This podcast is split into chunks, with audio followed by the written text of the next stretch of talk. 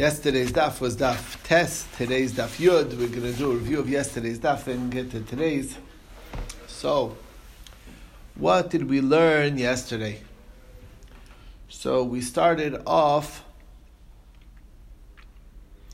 with the question is that where's the makor, where's the basis for the principle that we are mosif michol ala kodesh, that we add from weekday to the sanctified, meaning we start Shabbos a little early, we end Shabbos a little late. We don't do it just.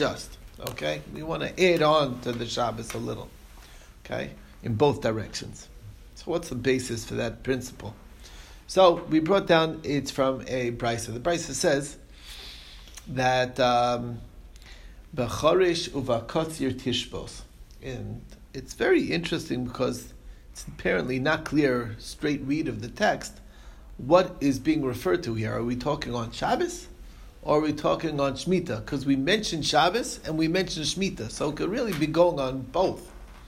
Anyway, so it says b'chorish v'katzir tishbos. So Rabbi Kiva says what it's saying, chorish v'katzir tishbos, first of all, it can't be talking about during the Shemitah year, because we have already explicit psukim saying Sod Cholos Isra, Kalayim, Sod Cholos Isra, B'cham Cholos Ismar, Lo Siktzar, Svich Ketzir Cholos Siktzar. It's very clear that you're not supposed to be harvesting the field, okay, working the field.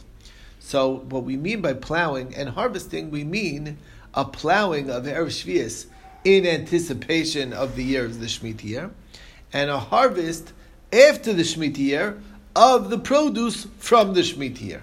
Meaning we extend the Shemitah qualities from before, also, and after. That's the Mosifin Michol al Kodesh. That's Shitas Rabbi Kiva. Rabbi Shmuel says that's not what the Pasuk is talking about. It's talking about Shabbos, basically. It's talking about the Chorish V'Katzir Tishbos. It's saying that just like we know that Chorish must be talking about a non-mitzvah related type of Charisha, because there is no direct mitzvah to do Charisha ever, so too the Katzir that's being referred to that we need to refrain from on Shabbos is the Katzir that's not the mitzvah. But if you have a Katzir of mitzvah, i.e. which mitzvah we talk about, the mitzvah of the harvesting of the Korban Omer, which needs to be done on that day, the night before, so that must be done even if it's Shabbos that day. You override Shabbos because it's a special pasuk to tell you that the mitzvah will override. Okay.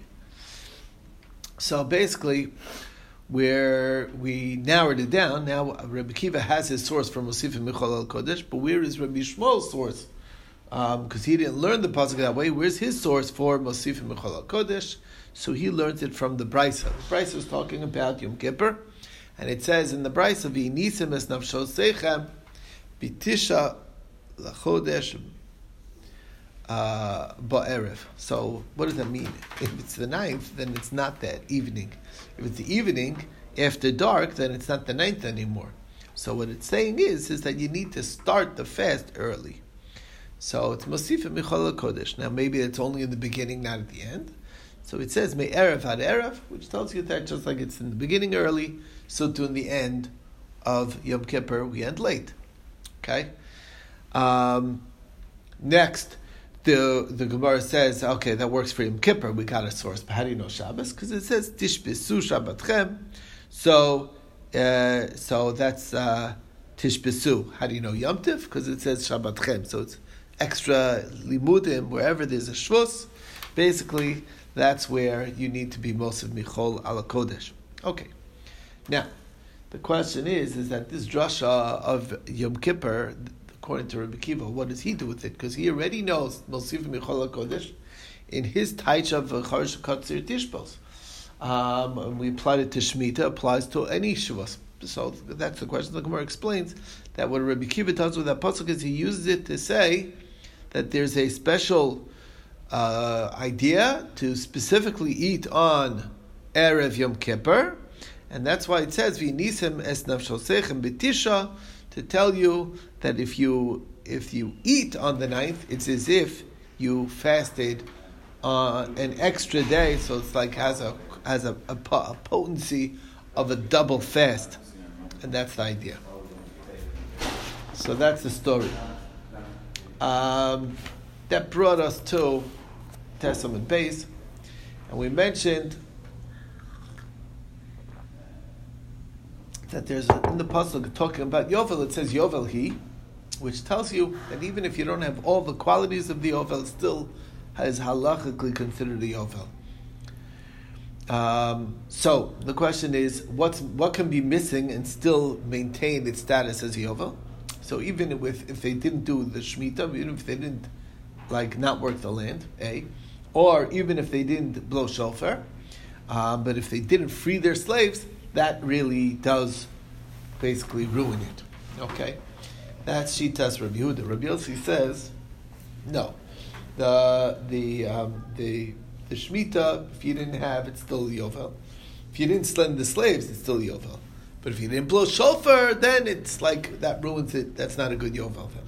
Okay, and that's what pasuk is. Yovel he. It has to have that. So the question is, I understand there's a riboy in the pasuk, there's a miyut in the pasuk, but how do you know what to include, what to exclude? So basically, the svara of Rebbi Yossi is explained first, and he says basically, look, the world can function without any slave being freed, because maybe there are no. It's not a necessity that there would be slaves in the world. Maybe nobody has any slaves, and therefore, there is nobody to free.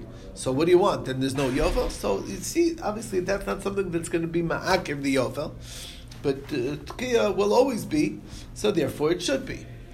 And then we saw Davar Acher is that this is given over to Beis Din, that's not given over to Beis Din. Why do you need a Davar Acher? Because you can argue that how can you say such a thing that there's no such thing as a slave that needs to be freed? It's got to be somewhere in the world a slave that stands to be freed. So that's why you add on a second reason. This is given over to Beis Din and this is not given over to Beis Din. Okay, so the Gemara then says, I understand Rebbi Yossi, he explained his reason. Why did he say that Tkiyah Shofar is the key element? Because it says so, that Tkiyah Shofar, it says, he says two factors. Tkiyah will always be, and it's something that's Masr Lebesin. So that's the thing that's Ma'akiv. I get it. But Rebbi Yehuda doesn't explain where he got his idea from. So the answer is that the Pasuk says, Ukrosim Duror Ba'aretz, that you shall proclaim liberty throughout the land. Okay, and if you darshan the pasuk backwards to the one right before it, that's what precedes immediately after the declaration of Yovel. So what qualifies the year as Yovel? When it's proclaiming liberty. If it doesn't proclaim liberty, then it's not a Yovel. That's how he says it. And whatever is written before Krasim Dror, since that's lifnei fanav, that's two before, that doesn't bother us. Okay, so Gemara says, where do we see that the word diror, everybody seems to be saying that diror means freedom. It's an unusual word. So that's the question, where does this word for freedom come from? So the Braisa says that diror is a lashon cheres. Ein diror el a lashon cheres. And Rebbi Yehuda says because it's like he can live where he chooses to live, meaning nobody can tell him not to live in a certain area. That's called freedom. He can go and set up shop and live anywhere, and he can bring schora throughout the land, meaning to sell. So freedom to live anywhere and to sell whatever he would sell his goods. That's called dror. Okay, so interesting. At night, last night, somebody mentioned the vaccine, related to this, which is you're not allowed here if you don't have the card. Okay, so it's interesting how taking away from freedoms, whatever. Yes, it's very true. But in those days, there was a caste system. I mean, every family did the same thing for generations. Right. You were a plumber, you were a carpenter. It was the family. It was a family job, right? Yeah, the family job.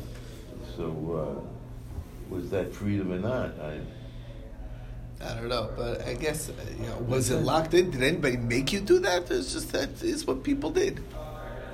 It's the easiest to know. Nobody thought too long about it. Even then, you can set up shop wherever you wanted to. You can live in any town you wanted to go to. Right, and that's a thing. Obviously, there is a thing that the person should do what his father did. It's like that's what you're suited for, you know. It's a reason. So now, when the company said, if you don't get the vaccination, you're fired from your job. Yeah. So that you have no control over. Your it does take away freedom. I think it really is a real thing. Yeah, it's a real thing. Anyway, all right. The people are protesting and they're giving up pensions and everything. I know, it's very... Right. Good to be principled, but anyhow, it's going to backfire the whole thing. People all right. Are getting very upset about it, agitated about the whole thing, right? All right. Anyway, I just thought it was an interesting observation, timely. Yeah. Anyway, so the next thing, Rabbi Kiva said in Rabbi Yochanan, that by the way, this is only Rebbi Yehuda and Rebbi Yossi who say that it's only the shofar blowing like Rebbi Yossi, or it's only the freeing of the slaves. That's the main thing. But Chacham say actually everything's important. All three were important. And that's because they hold that when we darshan a text, it goes before, it goes to what's before the before, and it goes to what's after. Everything mentioned here is also makiv, and therefore, it's basically everything is required in order for it to be a yovel. The question is, but it says yovel. Yovel is like a rebuy. So it says that's to tell you that even in Chutz La'aretz there's a yovel, but it says ba'aretz. The answer is that if there's Yovel in the land, then there's Yovel even in Chutz La'aretz. Very interesting. Okay. And that's the end of that topic of Yovel. Next we talked about Nitias, is the planting of the saplings. So the year begins from Rosh Hashanah. So if you did it from before Rosh Hashanah, then it lasts, then it's considered like you're in the second year already. So, we know this from the Chesiv. The Pasuk says, Shalosh Shanim Areilim. For 3 years, it should be, I'm sorry, I should be saying it by heart. 3 years Areilim, and in the fourth year. So, the fact that it says the word Shana, so we learned Shana from Tishrei, because it says Reishis HaShana, V'ad Achris Shana. Why not learn it from Nisan, which also says Rishon Hu Lochem L'chadshei Shana? That's because we always prefer the most similar use of the word Shana, and here it doesn't say any mention of the month, and in either place, neither here nor by when it describes Tishrei, as opposed to Nisan, where it does describe Chadshei Hashana. So therefore, it's more likely to be learned from that one, and that is the end of the review. Let's just.